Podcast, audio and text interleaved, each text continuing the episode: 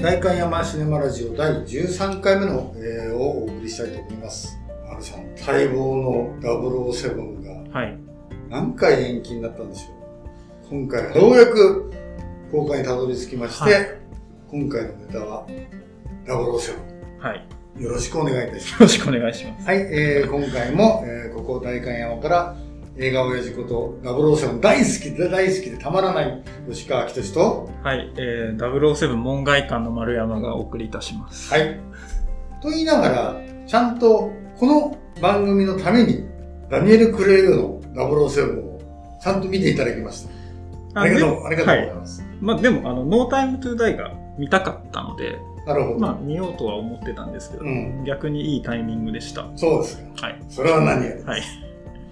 どういうイメージをその見て、見ない前、007に抱いてました？いわゆるジェームズ・ボンドうんのイメージが、うんまあプレイボーイ、車、うん。女、うん。酒うん。っていうので、それだけ取り出すと僕が興味のある要素が酒しか残らないんですけど、ど。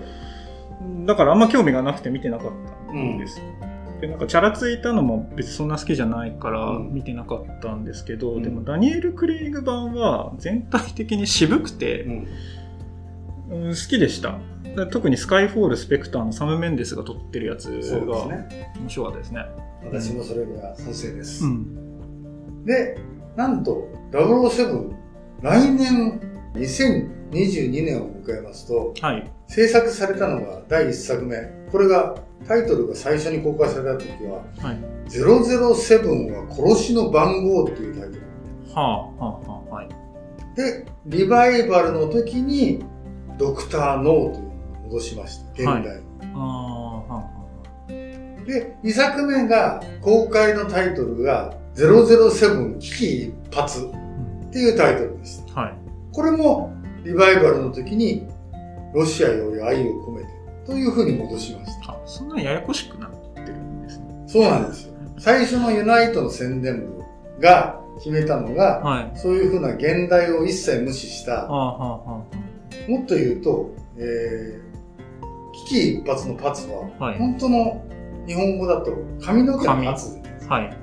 それを爆発の発です。あこれを世に出したのが、あ、はい。映画って本当にいいもんですねって言って水野晴郎先生。はい、はい、はい。ユナイトの宣伝部にあいて、あ、で、間違いではなくて、あえてそういう風に、えした。ーした。という伝説が残ってるんです。で、そのドクターノの、えー1962年、はい。一作目ですかうら、ん来年の2022年でなんと60周年をう迎ーん、すごいですね。長いですね。える。で、もう一つ、007がすごいっていうか、面白い、はい。ユニークなところっていうのは、は例えば、日本でいう長寿シリーズは何ですか？男は辛いよ。はい。はい。主人公は？渥美清さん。車虎次郎、はい渥美清さん、はい。それ以外できませんよね そうですね。役者は、うーん。だから007ジェームス・ボンドの面白いところってはい。キャラクターがあって役者がどう変わってもああ、そういうことか。成立するんですよ、はい。ちゃんと引き継いでる。はいはい、はい、はい。はい。ようやくここでダニエル・クレイグで見ましたけどもなんと6代目はい。ですうん、うん、最初がショーン・コネリーうん。はい。続いて一作だけやったジョージ・レーゼンビうん。これが女王陛下の007って言って、はい。マニアは大好きなんです。そうですね。僕でもタイトル知ってるぐらい。はい。えー、クリストファー・ノーランのインセプションなんか、まともに そうですね。それをやってるといううんそういう雪山のはいアクションがある。はい。で、でも、ボンドのイメージが、大衆受けしなかったんですよね、多分ね。うーん。俺もそれリアルタイムじゃないんで。はい。で、一作また、えー、ショーン・コネリーに拝み倒してやってもらったのが、えー、ダイヤモンドは永遠にっていうのがああってあ、、戻ってきてる。一回戻ったんですよ。えー、はい。もう嫌で嫌でしょうがなくて、もうやいややめろって言って、はい。はい。で、ジョージ・レゼビになったんだけども、ごめんなさい、もう一個もう一作だけやってって、そでその間に、えー人選をしてたわけね。ああ、次誰にしようかって。はい。それで、1973年に、ようやく人が変わって、ロジャー・ムーアになったわけ。で、それまでの主題歌、主題歌というか、主題歌もそうなんだけど、音楽も、すごくメロディアス。な、うん、From Russia with Love みたいな主題歌で、えー、大人のムード歌謡に近い曲だったのが、はい、ロジャー・モア一作目の007死ぬのは奴らで、はい、これにビートルズを解散した後のウィングスを率いたポール・マッカートニーが主題歌になる。それで、ロック調の主題歌。じゃんじゃん、リブン・レッダイというのが。へそういうふうに音楽と密接にもなってる007。それが作品とともども変貌するわけ。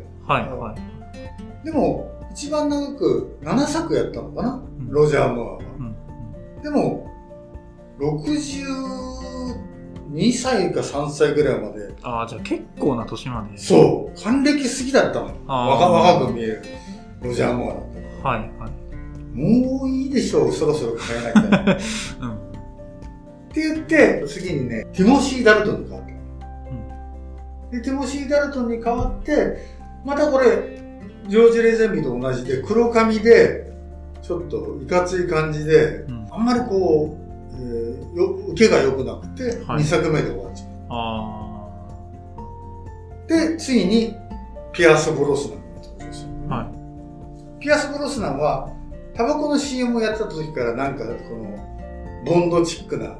あ、もともとその感じがあった。うん。で、イメージに一番、あの、イアン・フレミングが書いた、えー、原作のイメージに一番近かったとも言われてるんだけど、で、ずっとこう、ピアス・ブロスナンにやってもらってた。はいはい。そろそろピアス・ブロスナンも交代。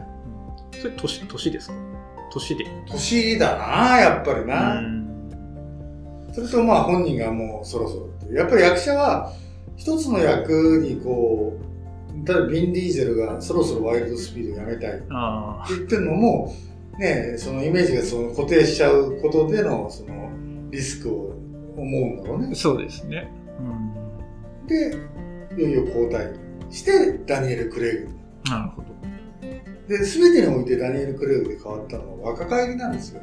ああ。はい、俺は一作目の、はいえー、カジノ・ロワイヤル・ダニエル・クレイグのやつは、はい、こんな若々しい張り切りの、えー、その山かし風パルクール風アクションをするボンドはジェームス・ボンドじゃないって言って、うん、あれを拒否した側。あああんなに動くものなんですか？僕それも結構びっくりだと思うんですけどもっとなんかクールに片付けるのかなと思ってたから、うん、その印象で。体は動かさない。ああやっぱそうですよね、うん、要するにバイクに乗る車に乗る、はいはい。えー、なんだろう水上ボートに乗る。はい。で、横に女はべらす。で、銃を撃つ。はい。やっつけちゃう。はい。で、あとは、えー、ハッピーエンドで、その、えー、女を抱く。みたいな、余裕をかますのがボンドだったんです。うん、うん。あ、そうです。そのイメージです。そう。まさに。で、そのイメージをダニエル・クレイグが崩してるから、えー、ちょっとなっていうふうに思った最初はね、はいはいはい、結局ダニエル・クレイグの4作特に冒頭は毎回結構派手なアクションしてますよね、うん、体使ったすごいなと思ったけど。もうだって50過ぎてない、うん、それはなんだろうお約束というか最初にアクションを1個あって、うん、で1個の事件を解決しました今度があって、はい、それで英国情報局にしばらくお休みいただいて久しぶりに出勤しました受付にいるミス・マニー・ペニーっていうね、はいはい、マニー・ペニーをかからかって「何ですか？次の任務は」みたいな形で本題に入る。ああそれもお決まり。お決まりです。なるほど。全てのお決まりっていうのはオープニングクレジットが最初は丸の形の円形の画面がこうやって動く、ね、はい、あの重工の。そう、重工。それに向かってボンドが銃を向ける。はい。それで音楽がかかる。はい。で、クレジットが女性の美しいボディラインの影が映るとかいうのがあるんですよ。うん。そうです、ね、そこから始まるのが、えー、ボンドの、言ってか007のスタイルなんだけど、うん、ともかくね、最初のショーン・クネリーが007に登場した時の何に驚いたか。スパイ映画、もちろんスパイなんだけど、はい、そうじゃなくて、さっきマネさんが言った車、うん、酒、うん、女、それからファッション。あファッション、そうですね。うん、要するに、外国のかっこいい男のライフスタイル。うん、それにか、それに衝撃を受けたんだ、日本のお父さんです。ああ。完全に別の世界。そう。見たことない。ああ、はい。お父さんたちがそれまで着てたスーツって、うん、真ん中が割れてるだけのセンターベンツのスーツだった。はいはい、で、ショーン・コネリーが着てるのは、この右と左に割れているサイドベンツあ,、はい、はい、ああのスーツなんて見たことねえよ。ああ、そこで食いつく。そう。だからスーツ姿というもの自体に、うん、あの、憧れというか、そのスタイルが日本になかったわけです。かっこいいスーツ姿そう。白のスーツを着て蝶ネクタイをしてるショーン・コネルもいるし、はいはい、とか、今度の歴史がこうなると、えー、ピアス・ボスまで行くと大体もうみんなスーツ姿かっこいいよってあんまり気にしなくなったわけです。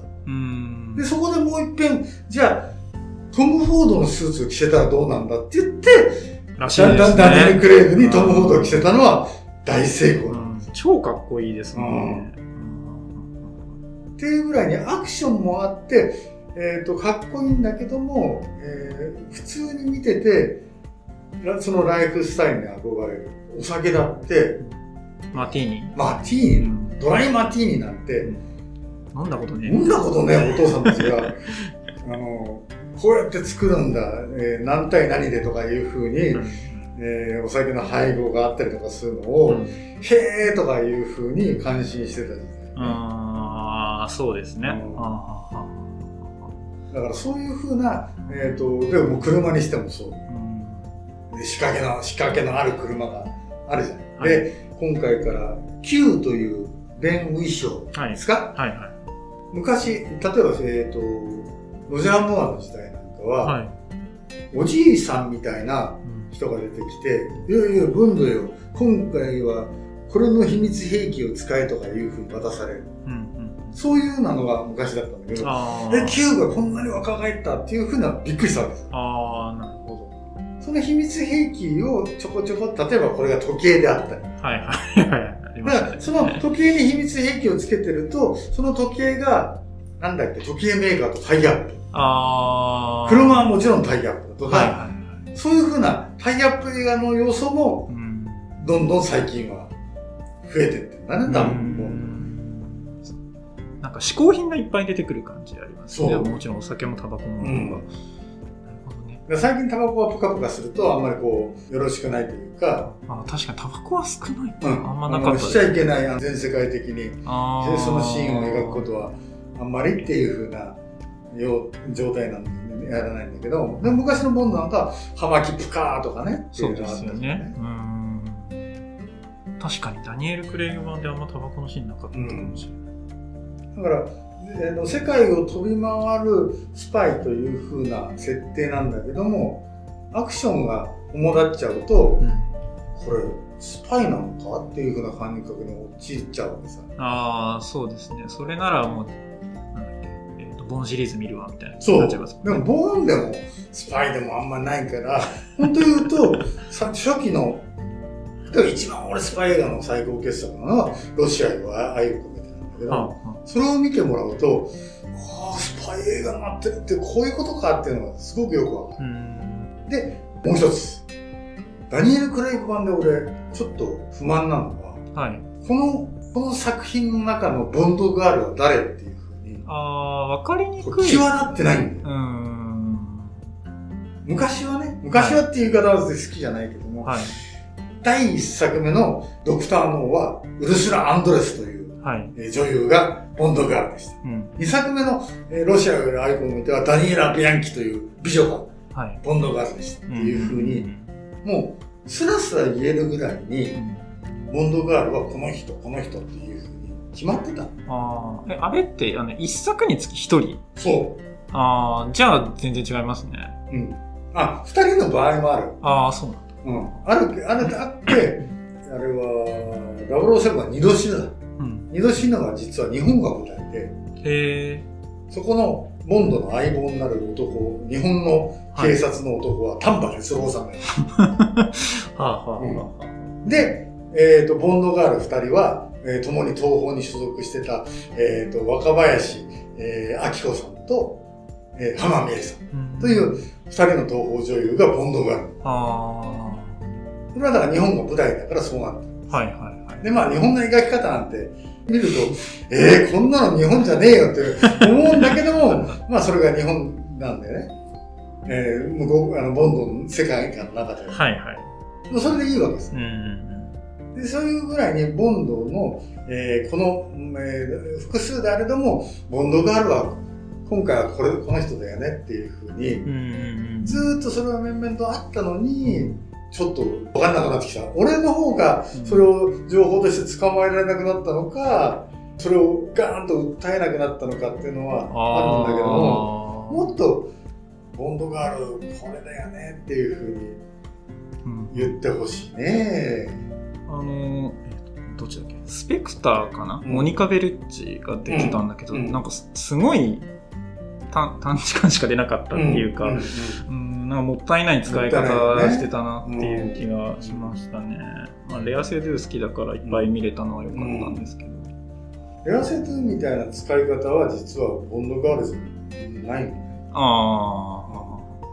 もっと、なんだ特会引っかえ、ボンドに惚れちゃう女の子が今回はこの子がメインっていうのがボンドガールで、あそこまでボンドも彼女の大好き、じゃあどっか行こうぜとか、それはボンドじゃないやっていうぐらい。なんか言い方がだけど、もっと都合のいい感じで使われてるのがボンドガールのイメージだったの、そうそうあのその作品の中では都合がいいからこそ、ボンドな、あのボンドガールなんだけど、うんから都合良くないよね、そのレアシェドに関して言うと。そうですね。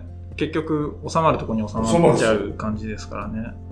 その、収めたのは、多分、ダニエル・クレイグが最後だ。うん。スペクターで、本当はもうやらないって言ってて、うん、終わりのはずだったんだ。うん。しかし。しかし。